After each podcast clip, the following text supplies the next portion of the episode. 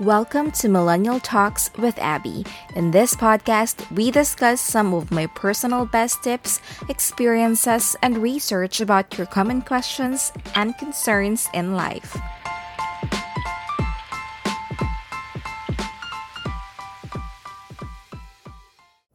Hi everyone, I'm your host Abby, and in this episode, our very first episode, we're going to be talking about the basics of real estate investing.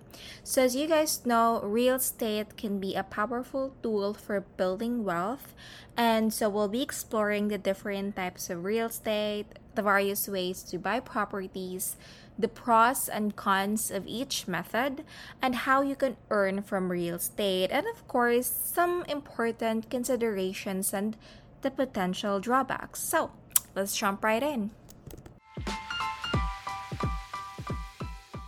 To start, let's discuss the different types of real estate that you can invest in. So, when it comes to real estate investing here in the Philippines, there are several categories that you can consider. The very first one is the residential real estate, and that includes properties such as single family homes, townhouses, apartments, condominiums, and all of these are primarily used as living spaces. Like if you see somewhere sa labas, pag dumadaan ka mga nakapaskil na apartment for rent, or even yung tinitirhan mo ngayon, that's considered as a re- residential real estate. Second one is what we call the commercial real estate. On the other hand, it refers to properties like office buildings, retail spaces, industrial complexes, and warehouses. And this one is primarily used for business purposes naman. Lastly, there's what we call land investment, which involves acquiring and holding undeveloped land for potential future use or for its appreciation value.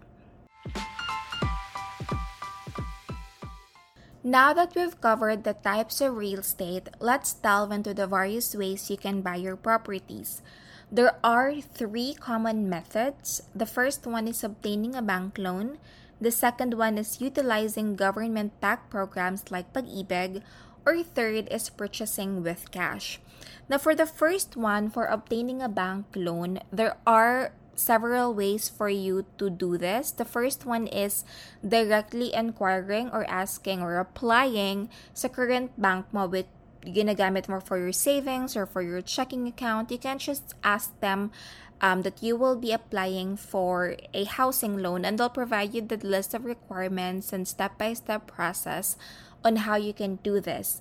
Some banks offer promos in certain period of time like lower interest rates so you might want to take a look out on that one um, other option is also asking for your developer directly like kung meron ka ng natitipuhang condominium or residential or commercial or property, then you might want to ask the developer or your agent if meron ba silang mga bank partners because some developers, again, some developers doesn't allow na mag-bank loan ka sa hindi nila bank partners. And also, one of the good thing doon sa mga developers na merong bank partners is napapadali yung pag-process ng mga requirements mo or yung approval time compare sa ikaw ang mag-process manually. So, just confirm with your developer if your agent kung ano-ano yung mga banks na partner nila. And some most of the times, hindi lang isa yung bank partner nila. Sometimes it's 2, 3, 4, or 5. Really depends sa developer. So, confirm it with them first. So, that's with the bank loan. Second is utilizing again government back programs like your Pag-ibig. So, if you've been with Pag-ibig or contributing with Pag-ibig since you've been employed or for quite some time. I forgot the exact number of years that you should have or number of contributions that you should have at Pag-ibig. I'll take a look at it with my notes later and probably create a different content about Pag-ibig. But the um, one good thing about this is the requirements are lesser and the interest rates are lesser compared to the bank loan at least in my experience, it's it's much easier for pag-ibig than the bank loan. And of course, lastly, if you're if you have cash or funds, then go ahead and purchase with cash. But personally, it's purchasing with cash is my last last choice, but in other people that works for them. For me, it probably works for me if I have a lot of um cash with me, but I don't have, so it's always my last resort. So let's discuss the advantages and disadvantages of those methods that I've mentioned earlier. Each method comes with its own set, so let's take a look at them. First one is taking a bank loan. It allows you to leverage your investment and acquire property without needing the full purchase price upfront. So kung yung TCP mo or your what we call total contract price is 3 million, kung wala kang 3 million sa bangko mo, pera mo, sa savings mo, or you don't want to spend that much immediately for a property, then you can go ahead and take a bank loan because you don't need to pay the full price. So this can be beneficial again if you have limited funds but you really wanted to enter the real estate market.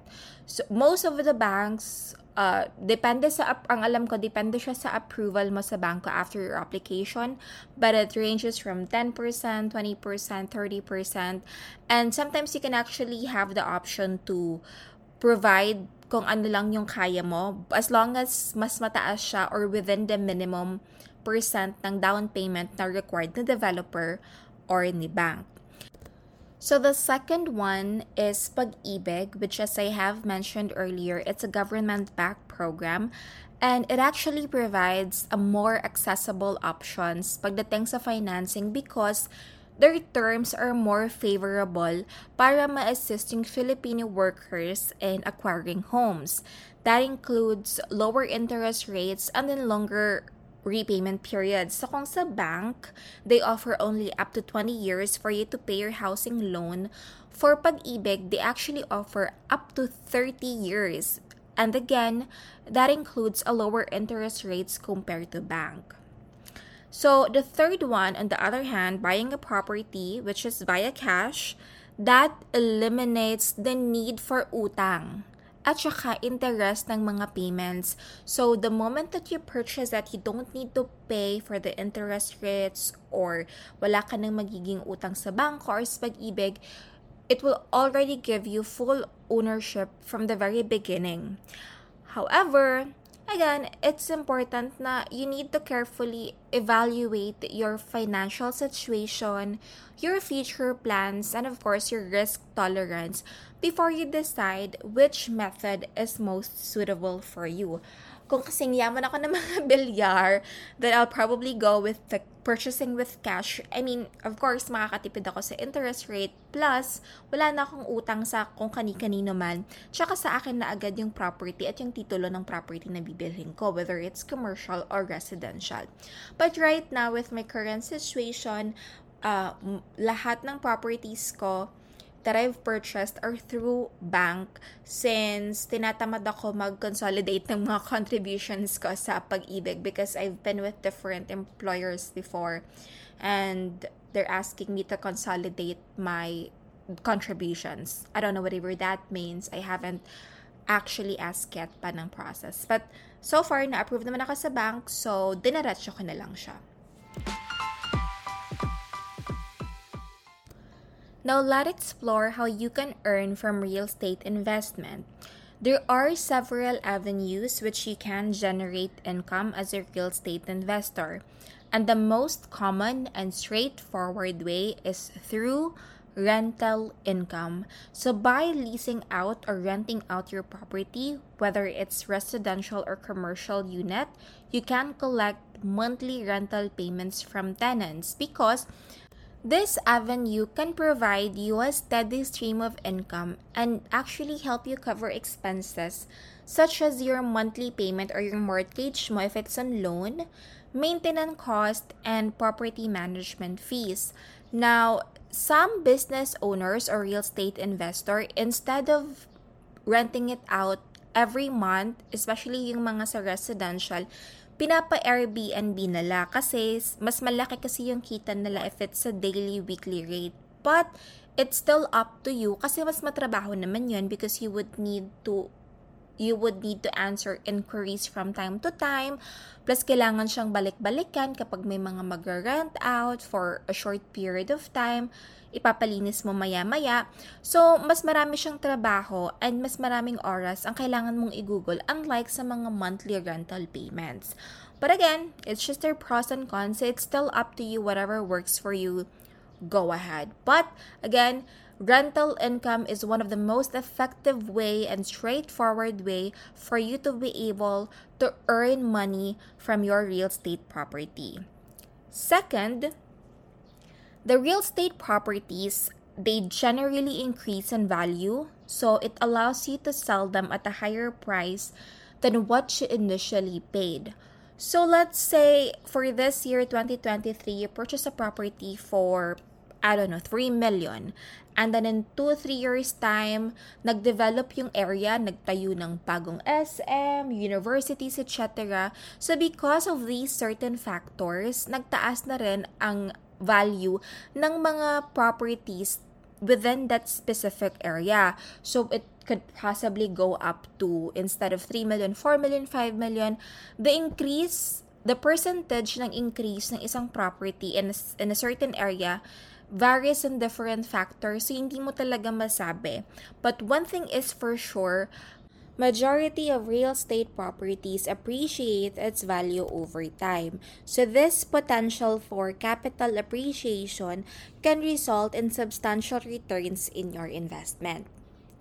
Additionally, You can also explore other avenues like property development. So, this is where you invest in renovating or constructing properties to increase their value.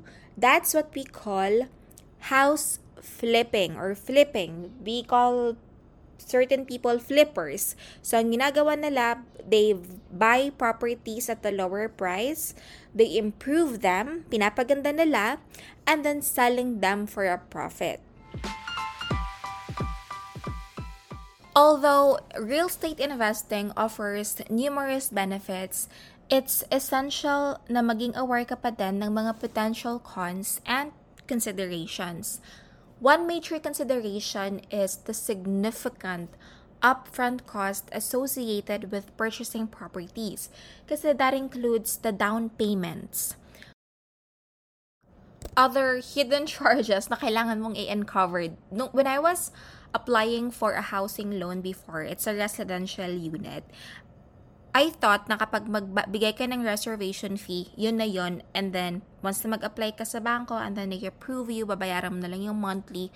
No, ang dami palang babayaran. Meron ka pang babayaran sa banko na mga fees, sa developers, na mga additional fees that I failed to ask from the very beginning. So, kailangan ma-ask mo na siya, start pa lang sa agent mo. So, make sure that you find a very good agent hindi lang kita ang habol and someone who will actually guide you and provide you or set expectations kung ano yung mga babayaran mo bago ka pa pumirma sa kontrata. And lastly na mga kailangan mong i-consider is the potential renovation expenses. Kasi, depende sa type ng property na bibilhin mo. Like, kung bibili ka ng residential property and it's a bare unit, you wanted to renovate it sa design na gusto mo. So, you also need to consider that type of expense kapag makuha mo na yung property. Plus, one thing that you need to know is that real estate is also considered an illiquid asset, meaning It may take time to sell a property and convert it to cash if needed. Sabi nga ng ibang gurus, real estate can be considered as a liability kung hindi mo naman siya pinagkakakitaan. I mean, you have, let's say, 10 properties, pero hindi ka naman nag-generate ng income with those properties. You just kept on paying for its maintenance, for its um, amilyar. So, technically, it's a liability for you. So, when you purchase a property, you need to consider na if it's not generating income for you, it can be a liability. Kung puro ka labas, labas, labas at hindi mo na pa siya nabebenta na paparentahan, then it's an illiquid asset or can be a liability.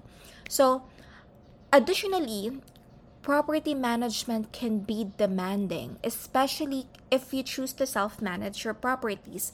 If you're doing rentals, kung ikaw lang ang manage, medyo demanding siya kasi ang daming mag inquire tapos, hindi mo alam kung sino naman talaga ang magre-renta. So, pupunta-punta ka for touring, etc. Gagawa ka ng contracts. Madami kang aasikasuhin. For residential units like condos or mga developers, sometimes or most of the time, meron na silang mga rental department. So, you can So, at para mabawasan yung mga gagawin mo, you can also ask them na sila nang mag-asikaso to look for um, a renter sa property mo. And then I think there's just certain fees that you need to pay. So at least they, they will be the one to handle the tenant relations and sometimes property maintenance or uh, address any legal or reg- uh, regulatory requirements. So basically, managing it requires time, effort, and expertise. Furthermore, the real estate market it is subject to fluctuations and as I've mentioned earlier, the value of properties can be affected by economic conditions that supply and demand dynamics, and a lot of other factors. So it's also crucial to stay informed about the market trends and conduct your thorough research bago ka gumawa ng mga investment decisions mo in the real estate market. So, as we conclude our exploration of the real estate investing here in the Philippines, I hope you've gained valuable insights into the basics of this lucrative investment avenue. So, understanding the different types of real estate, the various methods of acquiring properties, the potential benefits and drawbacks, and of course, the strategies for generating income will equip you with the knowledge to make informed investment decisions. Again, Thank you for joining me in this episode of Millennial Talks with Abby. If you have any questions or suggestions for future topics, please reach out and please don't forget to subscribe and leave a review. Until next time, happy investing!